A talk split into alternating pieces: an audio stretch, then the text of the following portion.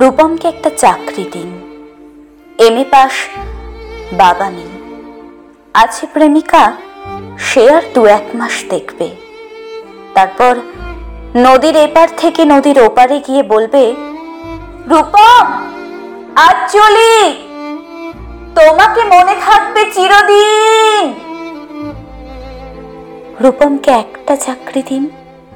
যে কোনো কাজ, পিয়নের কাজ হলেও চলবে। তমালবাবু ফোন তুললেন। ফোনের অন্য প্রান্তে যারা কথা বলেন, তাদের যেহেতু দেখা যায় না, সুতরাং তারা দুর্গেও তমালবাবু মামাকে বললেন, রূপমের একটা চাকরি দরকার। মামা বললেন, কাকাকে? কাকা বললেন, জ্যাঠাকে। জ্যাঠা বললেন, বাতাসকে। মানুষ জানলে একরকম কিন্তু বাতাস জানলে প্রথমেই ছুটে গেল দক্ষিণে।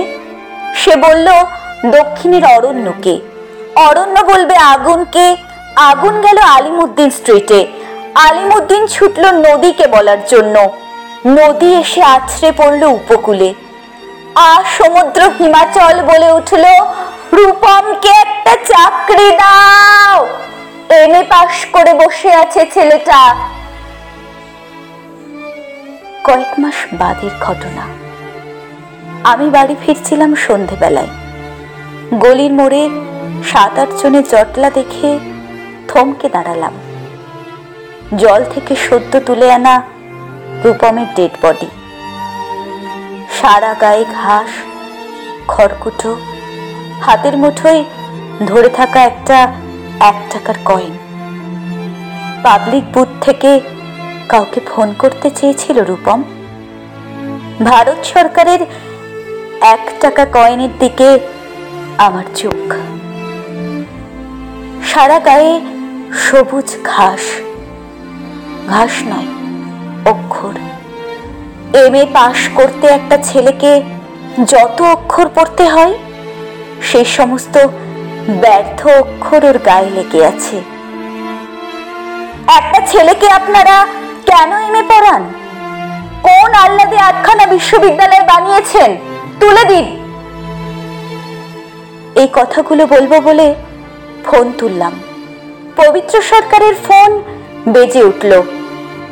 ফোন বেজে চলল। ফোন বেজেই চলল। কুড়ি বছর ধরে ওই ফোন বেজে চলেছে। আরও কুড়ি বছর বাজবে বাতাস বলছে অরণ্যকে, অরণ্য চলেছে নদীর দিকে। নদী উপকূল থেকে আছড়ে পড়ে বলবে, রূপমকে একটা চাকরি দিন। কে রূপম? রূপম আচার্য, বয়স ছাব্বিশ, এম এ পাস বাদিকের গালে একটা কাটা দাগ আছে।